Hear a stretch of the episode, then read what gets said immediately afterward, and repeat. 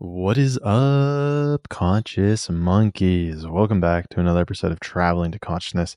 As always, I am your host, Clayton Cuteri, and in this new updated Odyssey number 085, we have the amazing Dashama Gordon. Now, if you've never heard of Dashama, she's an author, a speaker, and a founder of Flow State Institute and Bright Future Foundation. For over 18 years, she has been leading the global awareness of yoga and as a powerful path for her life transformation, she's been sharing it with other people. She's impacted over 100 million people online with her message, her healing through her YouTube channel, through speaking at conferences. She's a leader in the field of positive psychology, yoga, and holistic health. She spoke at the United Nations for International Day of Happiness. And in 2019, she was inducted into the Stanford Happiness Hall of Fame. I didn't even know that was a thing, but that's pretty cool. Her work with Harvard researcher Dr. Satbir Khalsa led to flow state research to help people in corporate settings improve health, creativity, productivity, and life satisfaction. She's now spearheading health and trauma with veterans, which is so beautiful. We talk about it a little bit in this podcast. School teachers, children's, families, science backed yoga, meditation. She does, quite frankly, all of it, guys. It's uh, she's a pretty powerful individual, and she is very articulate, and you can tell that she's been speaking on these things for a very long time. Because as you'll see in our podcast, she is well, all that well articulate. She goes into these things in very deep level and really just overall an amazing person to listen to, to understand. She dives into her background, her family, her upbringing, and we get all the way into merging our consciousness with the one, the one all pervading consciousness, God, if you will, source, if you will, whatever the word is or name that you wish to give to the one source, consciousness. We talk about that towards the end, which will be in part two. So, right now, you're listening to part one, and then releasing later this week or next week, we will be getting into part two. So, hopefully, you enjoy this. And without further delay, allow me to introduce you to Dashama Gordon.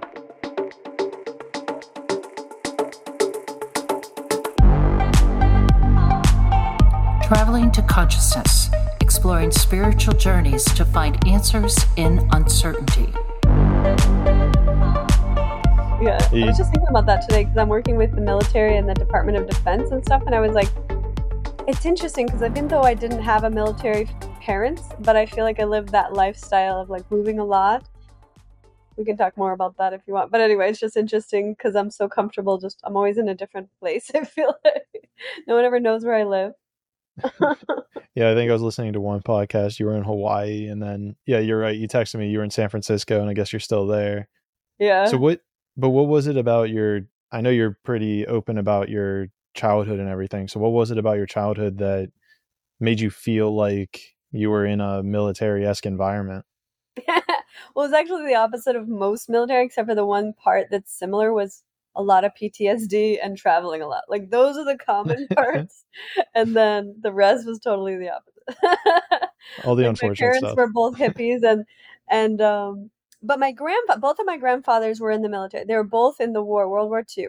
My grandfathers, and then but my parents were like the typical i think that generation like really rebelled against all conformity i mean there was two camps right it was like in my parents' generation, it was like the baby boomers, the camp A really conformed and they went with like societal norm life, right? And whatever that was, like suburban suburbia and this kind of uh, bucked the hallucin um, the psychedelic movement, I'll call it, you know, like where everybody kind of got into trying LSD and, and all this different alternative consciousness options. And then there was the other side when my my parents were both more on the counterculture they used to call it, which is basically like fully Woodstock, like into psychedelics, tantra, nudity. Um, it was just like my parents were on the extreme on that side. They were like mm. when we were kids, we um my my parents first of all, um two of my sisters were born in Hawaii and then they moved back to the mainland and I was born think I was conceived in Hawaii, but I was born in South Dakota in the Black Hills. So I was born like around a lot of that Native American energy and then and then they moved to California and my little and they and they bought this like school bus and they turned it into an RV and they lived in it and my little sister was born in the school bus in Humboldt County basically and wow. they used to live there for like uh, a few years. And then my mother started getting cold a lot and so they they decided to make it a, like a traveling you know that was before van life but they were like the og van life energy except for they had a school bus and they had turned it into a home for us and we traveled around. And then they ended up trying to go south because she was cold so they ended up in florida. And it was funny because they actually ran out of money so they just like bought this piece of land in north florida and that's where we lived when i was young and it was going along pretty well. And it's funny because they grew like I would say like a half an acre of marijuana. Right, this was before it was legal, but like back then, you know, they were always ahead of the, you know, the time or whatever, and they were, you know, that was like a big part of the. They saw it as medicine. I'm pretty sure. So my mother, she was an architect. She built our home uh, my dad, mom and dad built built this really cool octagonal house on stilts with all glass. It was basically the kind of dream home that like you'd see on Pinterest now, like this six sided glass house in the forest. Um, but anyway, so they were like super cool. But then when I was seven, my mother lost her mind. She was combining cocaine, peyote, and alcohol and that's Oof. not a mix you want to do. Like chemicals do not with the brain it's not a good idea. And a lot of people i think even in today's age do not understand you know the potential uh, downside or like the you know where it could go if if you don't be careful in terms of mixing things.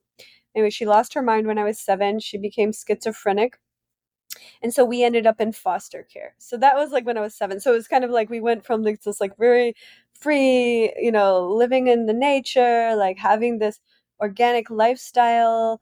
And we even my parents taught us yoga and like really cool very open-minded spiritual family. And then everything changed after that and we ended up living with strangers and moving around. And i moved like every few months for like years and so that's where i feel like it got into what i was calling like similar to militaries because that we we share that commonality like moving all the time. Because people that didn't move a lot i don't think they understand how difficult that is.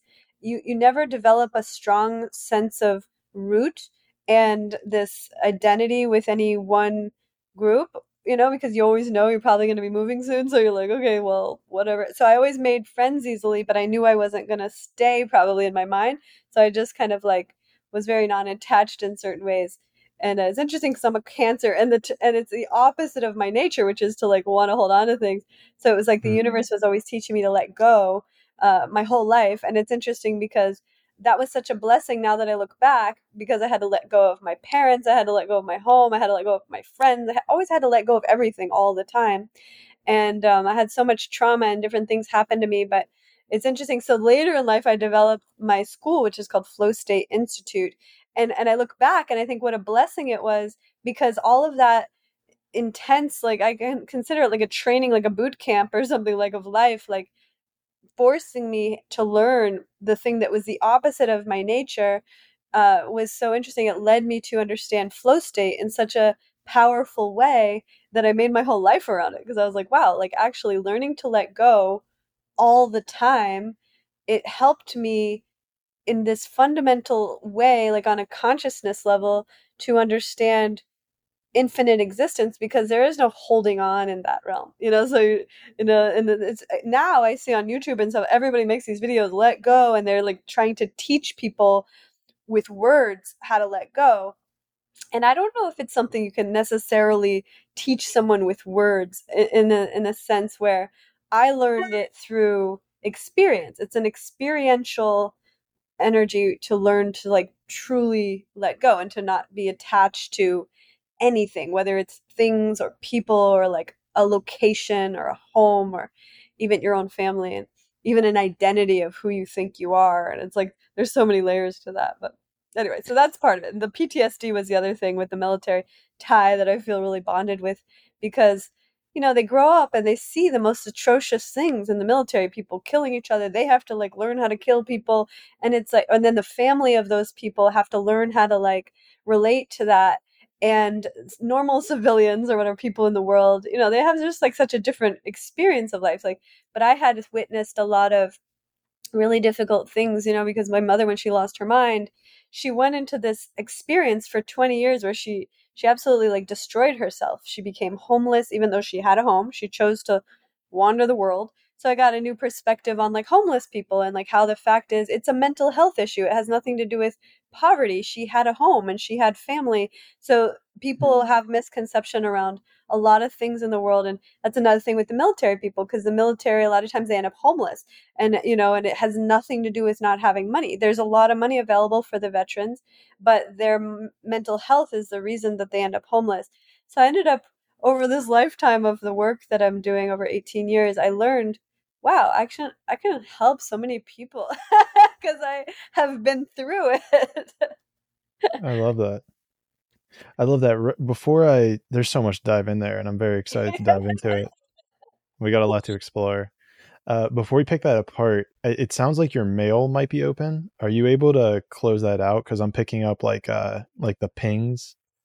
oh yeah i know you know what i don't even have the mail open but it just does that i'm sorry Oh, really? i don't know Um, how to shut it off but if you know how I can. It's like everything does that like my my whatsapp my this little things do that but i turned Let off my see. phone but i don't know Let me see if we can go to like a notification center. I'm assuming you're on a Mac. Oh, yeah.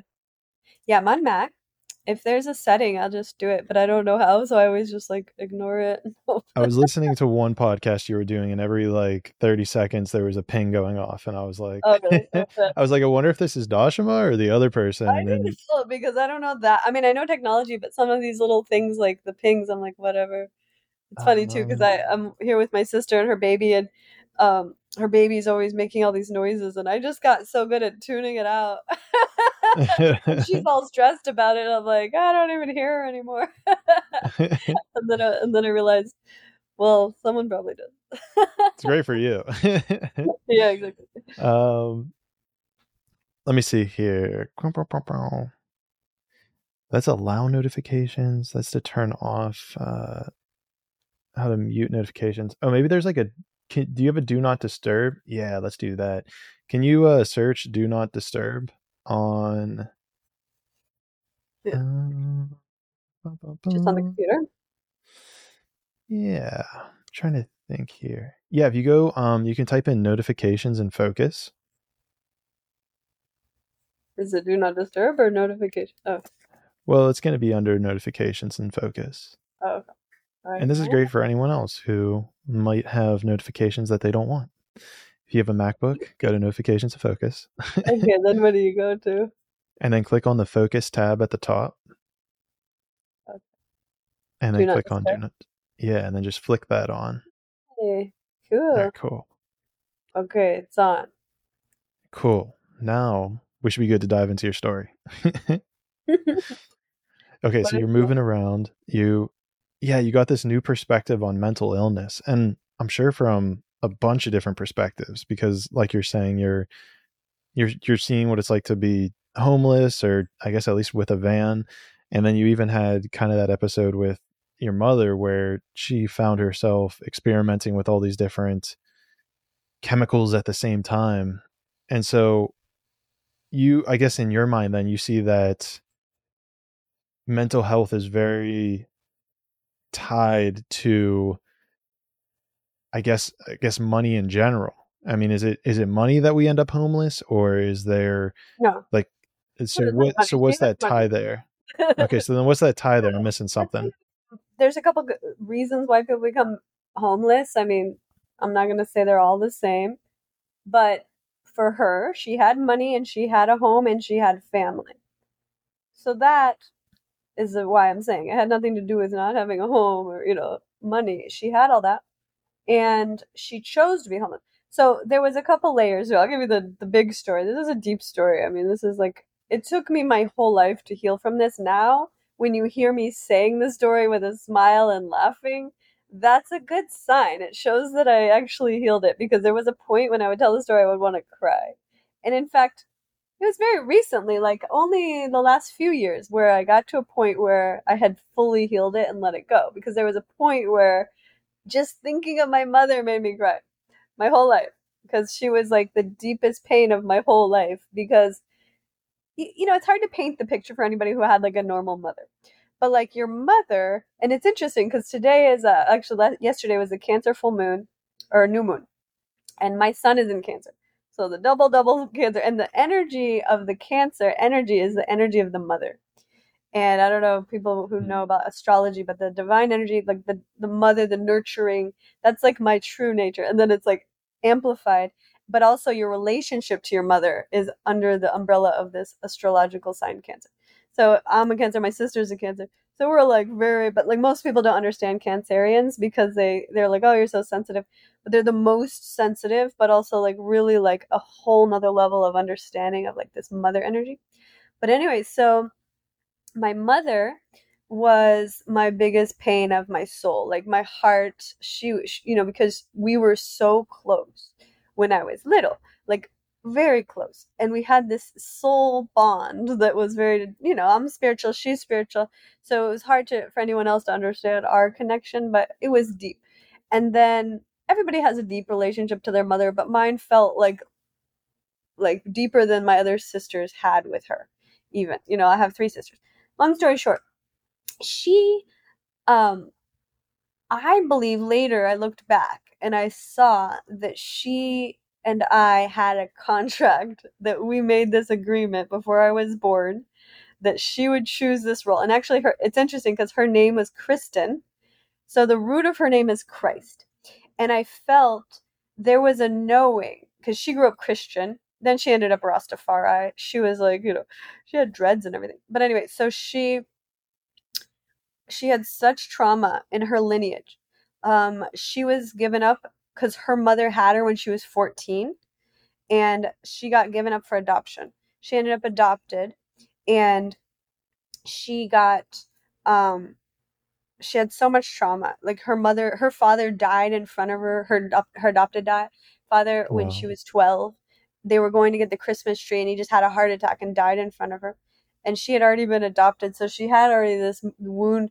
And then later she ended up with all this layers of trauma. She had a baby. The baby the doctor killed the baby as he was delivering the child and he pulled the umbilical cord instead of the leg and the baby died inside of her oh as gosh. she was giving birth.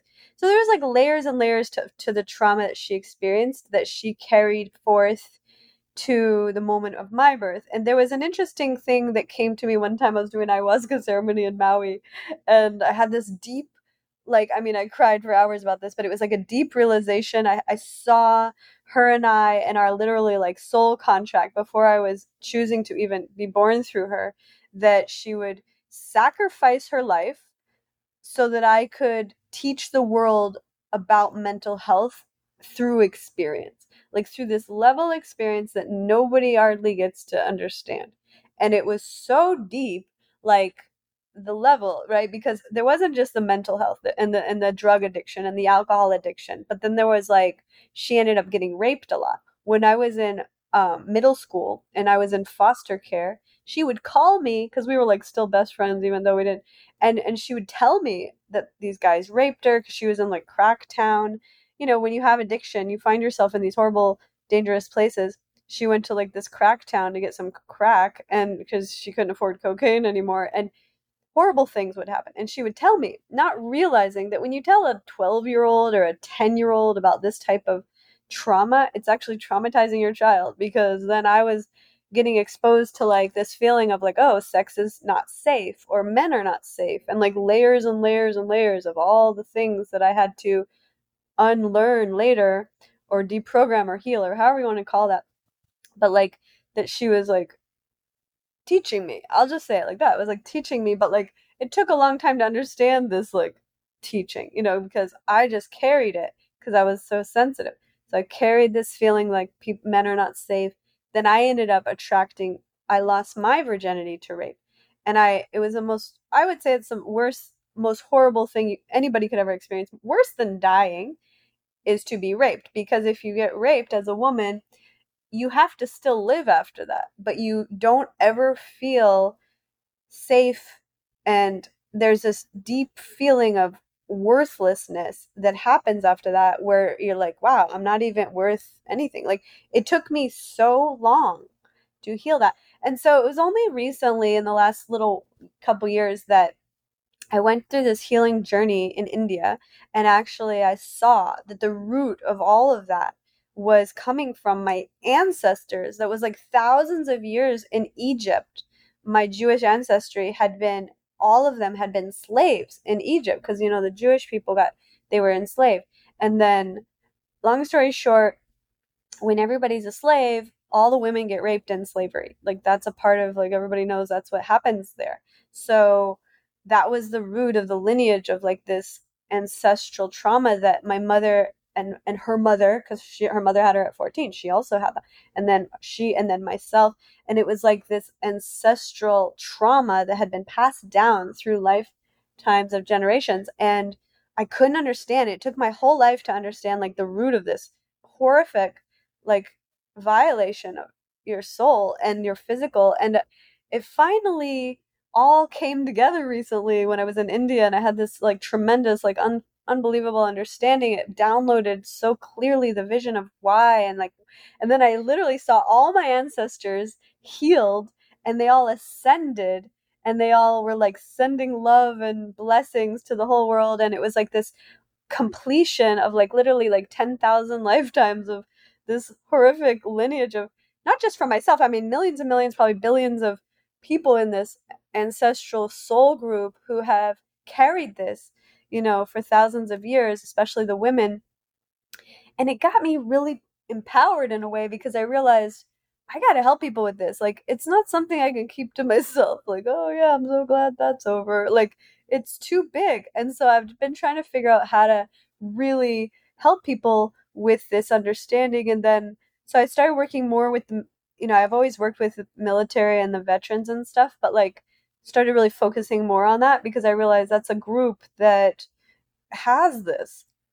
Their soul mm-hmm. group has also this, which is a lot of them also have violence, sexual uh, assault, whatever. Like PTSD is the biggest thing that they all have in common. And I thought, how interesting. And I also have like this military family, even though my grandparents, it was my grandfather's, not my my direct father uh, in the military. But I started to see because I was always trying to find like I'm such a spiritual person. I tend to gravitate to all these spiritual people, and then I'm like, but they didn't necessarily all understand the depth of this pain that I had went through, or the trauma that I had overcome, or like the understanding of the wisdom that I've gained from all that. And I've always been trying to find like who could get me? I'm like so deep, and everybody always thought like I was this Jewish American princess because I look really like normal. And then I was like, how can I communicate the depth of this? so, like, it's it's not easy to i'm still trying to find the words really but anyway that's a little bit of a deep exploration and a part of that story. No i love the deep exploration. I love the deep like depth that you went to there. So thank you for going there. Again a lot to unpack. Um, but i'm really interested in the moment it sounded like the most powerful moment in there was when you were in india and you had this vision or this situation where you saw generations of maybe past women or past spirits that have experienced this traumatic tension. And i know there's a lot of talking about healing generational trauma and you know that's kind of what we're doing and whatnot but can you walk me through that that moment? Like how was this induced? Was this like a culmination of you working through your own trauma? Were you sober when this happened? Like what how like what happened there? Yeah thank you. Well it was actually like i said there was a i would say it was a culmination of 18 years of spiritual healing and work. I mean everything from 200 ayahuasca ceremonies to like you know practicing yoga and meditation and kundalini kriyas every day for 18 years but it got me to this point where i was guided and i've been working with the oneness temple in india so there's this really phenomenal place that I recommend everybody. Actually, I I started to partner with them now, and I send my advanced uh, yoga teacher training students to go there because it's just so profound. It combines everything that I've always believed and practiced and taught but like it's done so next level that i'm like i'll leave that to them. Like they're they got a machine going with this. It's so good. They have this huge like 100 million dollar white marble temple in india and then it's all based on like the sacred geometry fibonacci. It's aligned with all nine planets. It's like so dialed in to like a vortex and then they can fit like thousands of people there at once. Like accommodating them all and you can have this like heal huge group uh, come together and heal and they do this like profound experience where you do like every morning it's like 4 a.m meditation kriyas yoga breath work like constantly ceremonies puja mantra like all these things all day long every day for between two weeks to four weeks. So i went for just two weeks. But anyway so it was it was powerful because I just knew that my soul was ready for this. I had been doing a number of other things leading up to that because they also do like a they do a two no a four day thing in the U.S. You can do the four day thing. It's called FOA Field of Awakening, and they have one coming up in L.A. in September. But um, and then they do the longer stuff in India. But anyway, so I had done the FOA. It was very healing. It brought me into this awareness that there was even more to look at in my ancestral healing. I've been doing a lot of ancestral healing for many years, but this brought me to this awareness that there was there was some very specific things that I could access and I felt like it was I needed extra help to get there. I'll just say that because it's harder to get there on your own. Like a lot of, you know, teachers and healers and masters, you know, it's like to heal other people is actually easier because you can see them from a different perspective. But like to go into your own self, sometimes it's really nice to just be in the receiving position of like allowing somebody to guide you through that. So that's what happened. And I went to India. And it was interesting because I was just ready. I had gone through a series of very difficult things that led me to be totally ready. And and I had just taught because I, I, I have a school and I certify yoga teachers. So I was leading one of my yoga training retreats in Bali. And then I went straight from there directly to India and I just went and on day two, I did this Kriya and it like activated this deep healing portal that I mean, it was more powerful than any plant medicine I've ever done. It was like literally, it just opened this portal of vision and, seeing, like literally, like I said, like millions of these ancestors and in my sober? lineage in Egypt. What's that? And you're sober for this? Everything's sober. Yeah, you're just doing yoga and kriyas. You know what kriyas are, right? Yeah, I'm just yeah. Verifying. You're just so yeah, you're just doing your kriya, and like moving yourself around, casually doing kriya, way. Like, but it was like, you know, you had to do it 4 a.m. It was very early. You have to do very specific. But anyway, so doing this kriya, and then all of a sudden, it just activated this vision of like these millions of ancestors. Because I had been really trying to understand how to get to the root of this. Like I said, this rape trauma that had come through my lineage and it had affected my entire life in every way. Like nobody can understand that unless you've been through it but it was so deep that i was like how do i get to that? Like not even ayahuasca could get me to it. It was just like deeper than anything you could ever access with anything that i had done before. And and i had gotten on the periphery but i had never gotten to the core of it. So i went there and then so it showed me you know it's interesting too because i had went to i've been to egypt and um actually my my uh, ancestry when I did like the ancestry DNA test, I have 50% of my lineage is from what they call Ashkenazi Jewish. So this is the lineage of Jesus, and it's a, it's called the tribe of Judah. You know, and they but these were the very specific people that were like slaves in Egypt, and like those people, like Jesus's ancestry was the slaves of Egypt. They left, they all left, and then they went to Israel. So that was like the whole story. But basically, so I came from this lineage of the ancestry of Jesus. But basically, they were all slaves in Egypt. And then, you know, they had all this trauma of like the people raping the women. And, but in the vision that I saw, they all became liberated. So they just literally like, you know, if you can just imagine, like, you know, like on the last day of school and they're like, school's out, summer's here, like that energy of like, yay, all the kids are stoked. Like this feeling of all the souls got liberated meaning they had been in this prison of pain for however long, millions of years, I don't know, thousands. And they had been in this pain of like, why me? And like, why um, did we all have to go through this like what did we do kind of thing you know because if you look at it like what could they have done you know like to all deserve that right and you try to like rationalize it with like philosophies of karma or anything and it just makes no sense you know you're like there's no chance that these millions of people all just were so terrible in a past life they all deserve to be raped and imprisoned for a whole generation you know and it just made no sense from the rational level and i was just perplexed and horrified by this for so long because I was like, how do you find the understanding? And I started to doubt karma because it made no sense, you know, and I started to be like, why does anything happen, you know, to good people?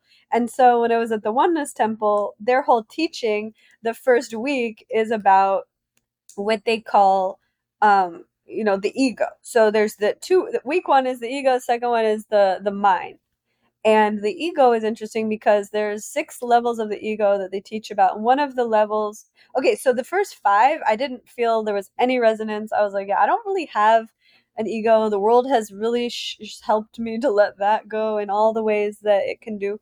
But there was one piece that was there my whole life and I never understood. They call it the passive ego. The passive ego is actually the ego that we'll call it the victim. So the ego that feels like, why do bad things keep happening to me? And like that, the perpetuation of it because of this feeling, right? So the feeling is, all these bad things keep happening to me and they're as a result of that because of the universal law of attraction like then you keep having more bad things happening to you and even though you're like a good person and you're like why you know and it's like this you know nice person thing. Like you know a lot of times like nice people are treated badly right? So it's like it's not that they deserve it but they're actually creating it on such a level because there's an energy around this why me feeling that keeps perpetuating it. And uh, so this was called the the the passive victim ego.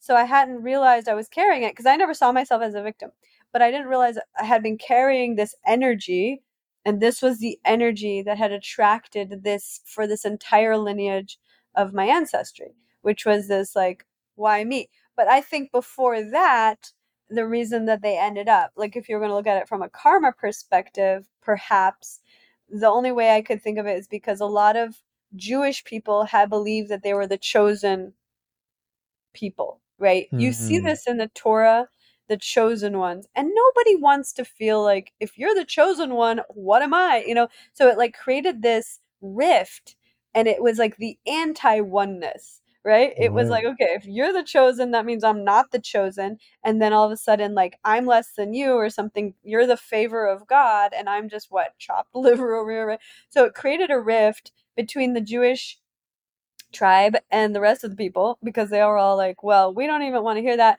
and so they ended up enslaving them and then later Hitler did it and like they just had like many of these throughout history lessons that they had to go through in order to I don't know if, if the if the ancestry of Jewish has really ever learned it fully, but like this lesson of like, you know, we're all one. So there's no chance that like there's one group that's the chosen ones because we're all one. But because of the way that that whole thing played out throughout history, then they felt victim because they were like we're we're you know we're such good people. Why do we keep getting enslaved or raped or you know killed in you know the holocaust or any of these horrible atrocities that have happened to the jewish people and the anti-semitism? But the, the core of it came from this d- this rift that was created from like them somehow declaring that they were the chosen ones and it created this like huge ancestral like continual experience of different types of trauma and so anyway, this all revealed itself day two of the thing. And I was just like, oh my God. And then I got so sick and I got this respiratory infection. And that night I was so ill and, and I couldn't sleep because I'd cried the whole day. I couldn't sleep. And my whole body was in so much pain of like, I felt what it must feel like when somebody kills themselves because they're in so much pain, they just want to end the pain. And they're like, I got to get out of this pain. Like, you can't get away from yourself. And it's in you. And it was in my bones, it was in every cell, just pain. And I was like, couldn't sleep and I'm like in pain and I couldn't even breathe my way through it. And I was like experienced that that night. And then the next day I couldn't even hardly walk. And I got up and they took me to the doctor and I ended up getting medicine and stuff and but I was sick for most of the trip. But um it was nice because that week it kind of um they have a really good like progression and so by like the end of the week we did this ceremony it was like a puja ceremony where they do like a fire and they do all these chants and then they like and you you literally i envisioned that was when i envisioned all the ancestors like ascending and and like fully like becoming liberated from this story of that from the energy of that and then and then the final stage of the evolution of a soul was that they learned the lesson, they gained the wisdom, and then they were sending love and, and healing and, and gratitude to all of humanity from this like higher realm. And so that was like the journey that I went through. And this was like in February. So anyway, it was just recently, but it, it gave me a realization that I feel like I got to tell more people about this. No, it's it's very fascinating. I mean, the the two things that you brought up there that really are sticking out to me is the the passive I forget exactly how you word it, but the passive ego, and then even this idea, yeah. the passive victim ego, and then the other idea is like this. I guess the corollary of it, or like the karmic, whatever you want to call it, the polarity of it, of like this denoting yourselves as the chosen one. Yeah. Which which is interesting because that would invoke that division. And it's interesting because that that very much could come from that same place of ego of oh like you know we are the righteous ones and you guys would be below us. How did like did all this information kind of come to you intuitively? Was it like a, in that vision you saw or what like how how do you know this? How did you come across this there was a few lines well first of all i've been working to this like i said for 18 years. I've been teaching learning studying healing on this journey um, very intently for 18 years. But before that i was always even as a kid like i said because my parents were like i mean they were the og like don't do vaccine you know people. So like you know they were like really ahead of the curve on many things. But um yeah so i kind of had been developing this towards but but the actual exact thing that you're saying happened there in India. So they teach that part about the six types of ego.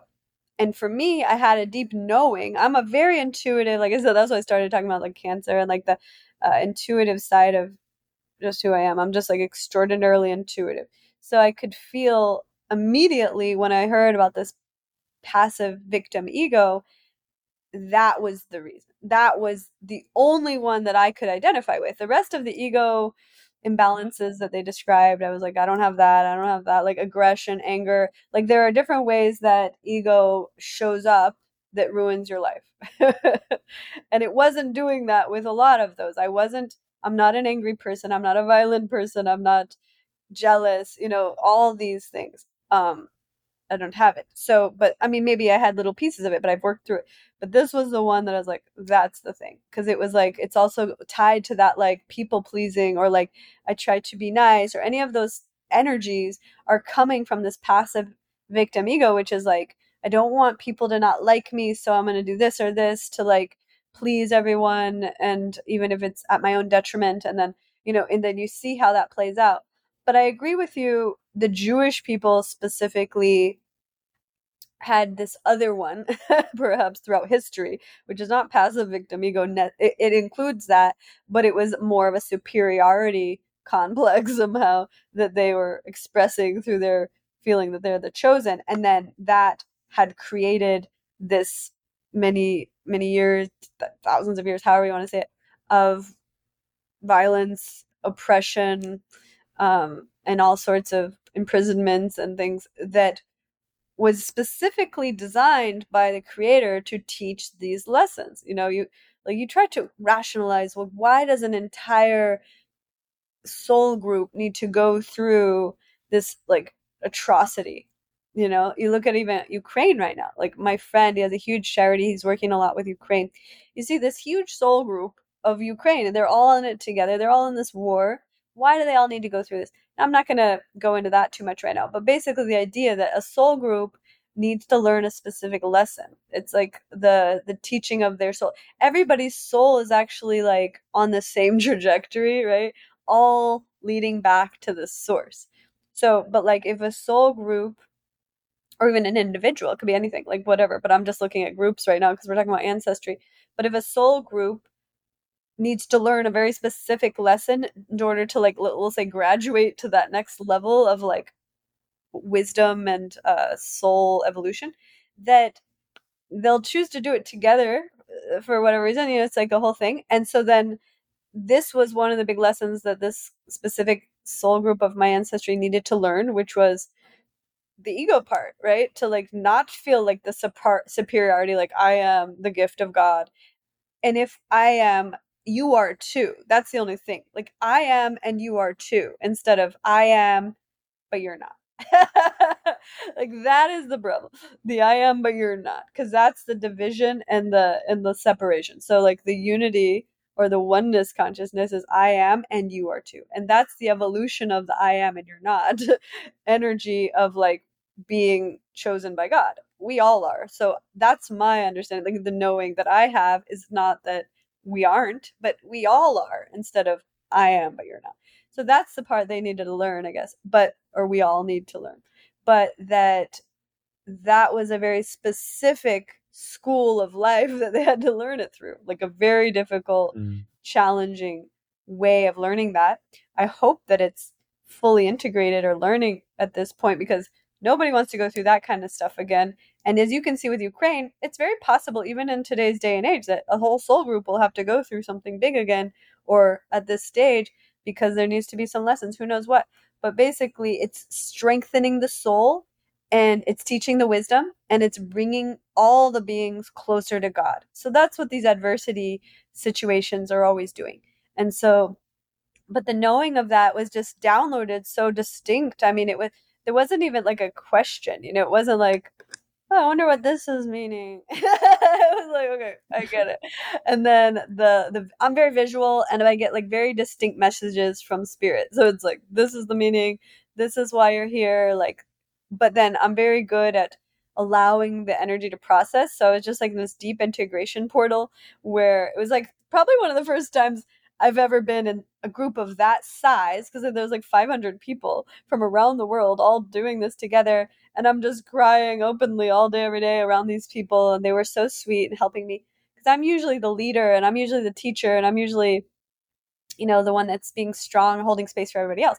So in that situation it was more like it was really refreshing to just feel the support of the tribe in that way and like and um I've done that before in different settings, but this was probably the one of the biggest ones that I ever did in that way. But um yeah, it was just so clear. So there wasn't like any doubt or you know, it just was obvious to me.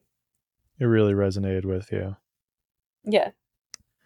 And what so like even in the context of all this that we're talking about it we're talking about some pretty horrific things from slavery to mass raping to even just present day like wars.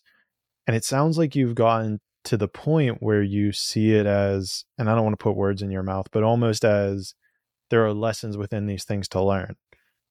How yeah. how did you make this pivot or because I feel like it's maybe more common to view these things as like they're terrible events that should never happen. These are terrible. We should never put up for it. There's no reason for it.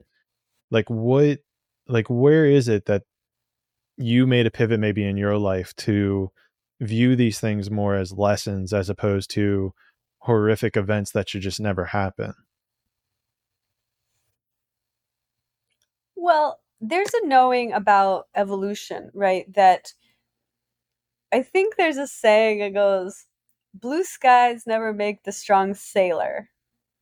Have you heard that not that one specifically. No. Okay. So it's it's the idea that you're not going to reach your full potential with the easy path. You know, if you're just sitting in the comfort zone and everything's good, you're going to be just where you are. Like there's not a lot of growth there, right? So growth happens through adversity. Like one of my favorite metaphors for that is the lotus flower, right? The lotus flower bulb, which is the seed of the flower, they actually put that in this murky pond, right? It's this mud pond with a lot of worms and gross stuff in there. You can't even see because it's brown. But they put the the bulb in there and it could take months or even years before anything is visible above the water. So within that environment, all of the growth happens. That's when the bulb transforms and alchemizes into what later blossoms to become the most pristine, beautiful flower in the whole world. Like this white, magnificent lotus flower. They have pink ones, or, you know, there's blue ones as well. But the lotus is so beautiful when it finally comes above the waterline. But everything that's happening below the waterline is that mud. It's like the mud is what makes it, it purifies it to a point where it becomes this pristine and it and it's actually the symbol of consciousness. So the lotus is a symbol of consciousness and when they talk about the awakening of consciousness and in yoga they talk about the you know the petals of the of the lotus. So the first chakra is four petals and then the second one is six and and it they go more and more but it's it's like the crown chakra is a million petals or a thousand petals and so it's showing like the more petals the more blossoming the you know the higher consciousness and so you can't get to that highest consciousness through the easy way if that bulb just sat in the sunshine it would die actually it would never germinate and it would never become the potential that it has, right? And we all can see the potential when we see it blossom, and it's so beautiful. And it brings so much joy to the world to see this magic. But most people don't really know the backstory of how it got there. They just see the end result. So, in, even in you see people who are like Sri Sri Shankar or a saint, somebody who has purified their soul to an extent where they're just living on earth to bring health and happiness and healing to the world and most people never question how did that soul become that? When there's souls on earth like Hitler or Putin or something where they came on earth to kill people and make the world uh, you know, chaotic in their own rational reasonings. But basically, what makes a soul evolve to a point where they realize that they are here to be an expression of God on earth. And the only way I feel to purify on that level over lifetimes and lifetimes is to go through the fire, right? Through in the alchemy, uh, you know, that's how you get to the next level. So if you think about a piece of metal, uh, steel or however, and then they put it in the fire and then it transmutes and becomes alchemized into gold. Or like a diamond, which is coal pressurized over millions of years, becomes the, the hardest and most pristine like most expensive and valuable natural stone on the earth, right? So there's these ways that we alchemize one thing to become something totally different. And the only way that ever happens is through this process of alchemy, which is always through difficulty. It's never through the easy road. You can't just put a piece of coal like in the, in the sunshine and it becomes a diamond. No, you got to put pressure on it over millions of years. And that's how it purifies and becomes that beauty and that clarity and that godliness. So it's just like that with the souls. So the souls have to go through this journey from like very beginning, the origin of soul, which is like baby soul, hey, I'm just a little expression of God. And then all of a sudden, forged through the difficulties, through these adversities, through the learning lessons, through the wisdom growth opportunities over maybe thousands of lifetimes or whatever that it becomes forged to become the purified expression of God on earth. Or you know maybe in other planets i don't know. But anyway but basically in this in this we're talking about on earth and that's how i see it. So instead of seeing it like these atrocities although they are right there's like the level of mind that can process what happens in the earth plane and we have to put it into a category, good or bad, because that's how we process information. That's how we make decisions. That's how we choose how to be more pure right, or more vile. That's how we make certain decisions on this plane of, of existence. But when we go outside of that into the higher realms where the existence is pure consciousness. And then we can't see any of this right or wrong. We see it as okay, what is it? In, what is the intention behind this energy? And if you see it that way, you say, wow, okay, so this mass soul group lesson that's happening that's difficult, this challenge is forging them to become closer to God, more purified, more godlike, more uh, in the divine nature. And and it's like the same thing that pressure of the of the coal into the diamond. It's happening on the soul, and it and it, the ones that learn the lesson rise up. And I really believe that could be why this is a, just my own opinion, but could be why half of the richest people on the earth are all Jewish now, even though the, the proportion of Jewish people is very small in comparison to the total population on earth.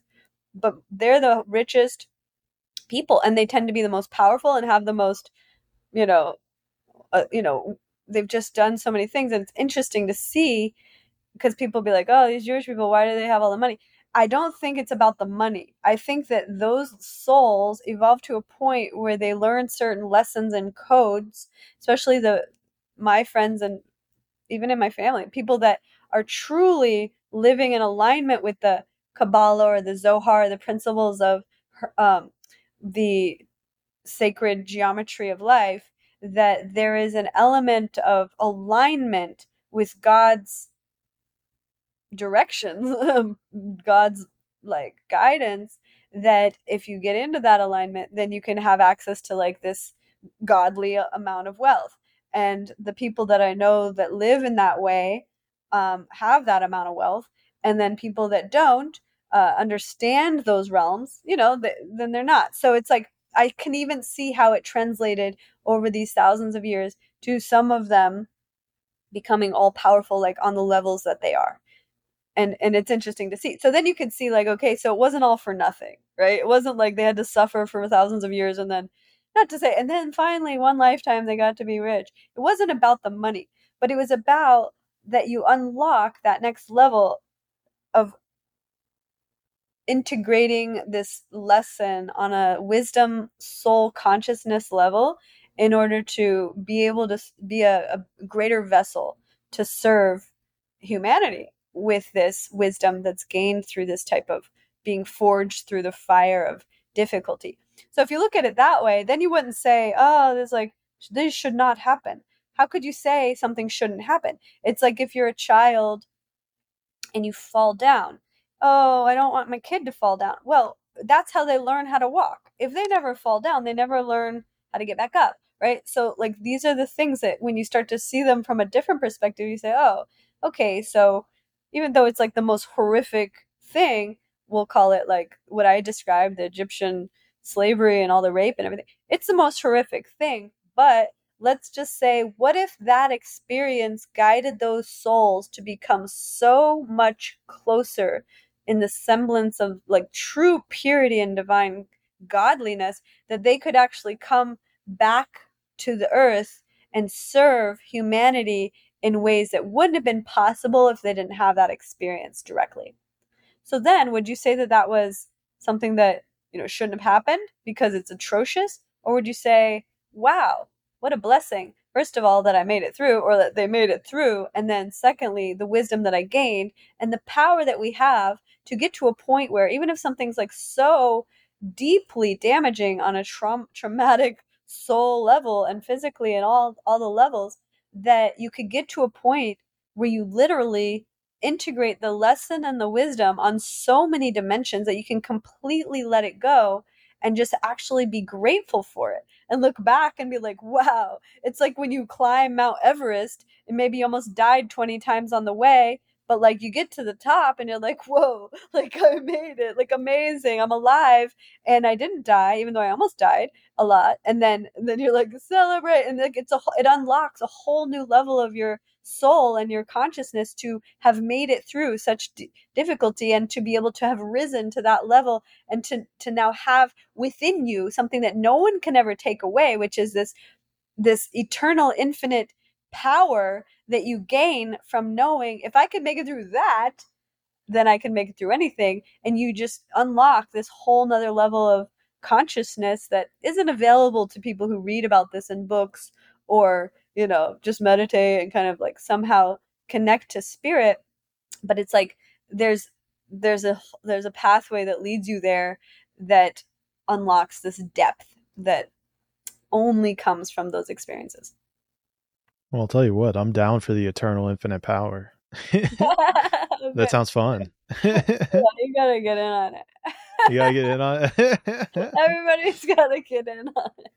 I'm trying to travel there. Uh, well, it's available um, to everybody. All I'm saying is when you think about your challenges of life, and not, I'm just speaking from my experience, but like a, everybody has their own, right? Like the, I think about Oprah because she was one of my hugest inspirations, and she had a similar thing, but the black people had their own version of that as eh, you know global slavery and they had a total version of it, right? So I have this very strong relationship to the black ancestry who had a similar journey. But so, but when I hear her speak and she says, I don't stand alone in front of you, I stand with 10,000 of my ancestors. And I'm here today to be able to represent all 10,000 or million or however many you want to think of. But I'm representing all my ancestors and I am never alone. And I'm so strong because we stand together.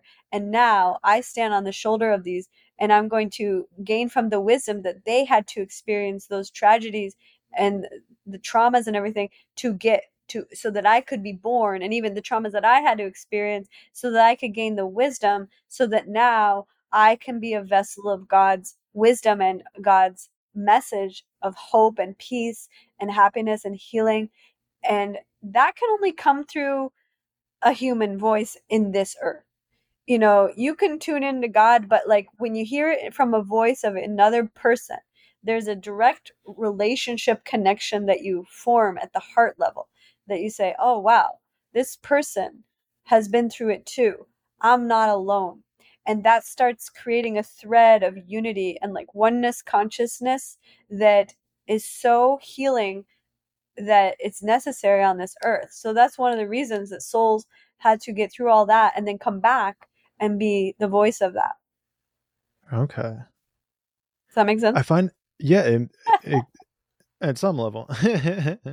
um, I'm really curious about this idea of almost like group trauma versus individual trauma because maybe not trauma, but let's say karmic footprint that you're laying out here you know, saying how in these group settings, there are certain lessons that groups go through due to whatever the factor might be. And I'm trying to wrap my head around how I try to look at the world from the most individualistic viewpoint possible. You know, it's about the individual, it's not about the group. How does that almost relate to what we're talking about here in regards to well if the group did something then it's the group that needs to reap what they sow as opposed to the individual well let me ask you do you feel that there are soul groups that go through these common situations together do you agree with that i mean well I, I guess i don't really know i definitely would agree that there are people who, like your situation, have had traumatic experiences in their lives that certainly align, right? Whether it's um, rape, poverty, you know, there's certainly people who fit those individual categories. But I'm saying, like, for example, what's your ancestry, like your lineage? Do you know? Uh, from Italy. I think I'm Ashkenazi Jew as well. Uh, it's like a small percentage. Um, my mom's side of the family was in America for since like the new the Revolutionary War, and then my dad was Italian for I don't know how long, thousands of years. Okay. So the Italians had their own thing, right? So they were on the other side because the Italians were, you know, they had Rome, right? Rome, They were the they were the like power of the planet for a while. But their ego ruined it. When they're like, oh, they thought they were the thing, and then they were, and then kind of like what's happening with America lately. Like America used to be the world power, and then when you, it's the same as the Jewish people. Like I'm the chosen one. It's like when you think you're the king of the world, that's when like God is gonna humble the whole group. So then they lost all the power, right? They lost everything. They like Rome got destroyed. They were no longer the power. And now, although trust me, I love Italians and I had some Italian boyfriends. I always think like love Italian guys. They're great. But like the food, everything is good about the culture. But what I'm saying is that there was an element of ego that they had to get humbled on such a level that they went from world power and now they're not even in the top 10 in terms of we'll call it world power global economy the main thing they're known for is their food their tourism and um and their uh, fashion which is good those are all great but i'm saying they're not a world power on the level that they used to be number one and then they're not right so like they had to get humbled and it didn't i i think it wasn't as deep as what happened with the Jewish ancestors with the slavery and the this. I mean, the black people and the and the Jewish had to go through it on a level that no, not very many people did, right? But like, there's other groups. So we'll look at the Italian group and we just say those guys had to go through it. They lost all their power. It's like somebody who's a billionaire and then they lose all their money. You know, it's just like humbling. Now you got to mm-hmm. scrape it together, live with your sister or whatever, and you got to like figure it out. Well, that's humbling. It's not to the point where you have to do such a deep I mean, you still have to do some deep soul work around, okay, my relationship to ego, my relationship to superiority, like oneness. It's always leading back to the same thing, which is if you have developed a superiority above others, meaning you think you're above others, you're the king, so everybody else is like below that, that is an ego imbalance. So the soul is going to get humbled so that it can learn oneness. Oneness is nobody's above anyone else. We're all souls. Some are more, let's say, evolved or something. Some have learned certain lessons about wealth. Some have learned certain lessons about health. Some have learned certain lessons about property. But there's no like above or below in souls. Souls are all one energy. They're a soul. So like the learning of that when the ego's too inflated, it gets humbled. So that's mm. the the Italian we'll call it heritage or ancestry has had to learn that. And then they came back with still a lot of style and flair, you know, so they didn't have to get humbled in but it was still difficult i think like i the italian people i know you know they they know that they're they're no longer the world power and they can feel that on an ancestral level. I feel that a lot of them want to come to the US because the US is the world power, right? So then they still have this seeking of I'm I'm going to get back there anyway. Which is fine because in the end of the day, we're all ascending to a the next whatever the next level is. So but it's like a knowing coming from like a humble place of like I'm not the top, but I'm going to move to America, I'm going to climb to the top. Or the ones that are still in Italy, you know, they find their way but it's basically learning that you have to work your way to get there. Whereas there was a time when they were just there. This is the end of part one. Part two will be released in a couple of days, where Dashama and I will talk about healing generational trauma. What does that even mean? What does it even mean to heal our ancestral trauma? How, whenever we are healing this trauma, are we able to look for the symptoms versus the root cause? And how do we know whenever we've healed the symptoms versus the root cause. And we then transition this entire flow of healing into finding oneness. How are we able to utilize yogic power in order to achieve oneness? And what does this oneness look like in samadhi? If you've never heard of samadhi, you'll be very interested in the next part. So I will see you guys in part two, which releases in a few days.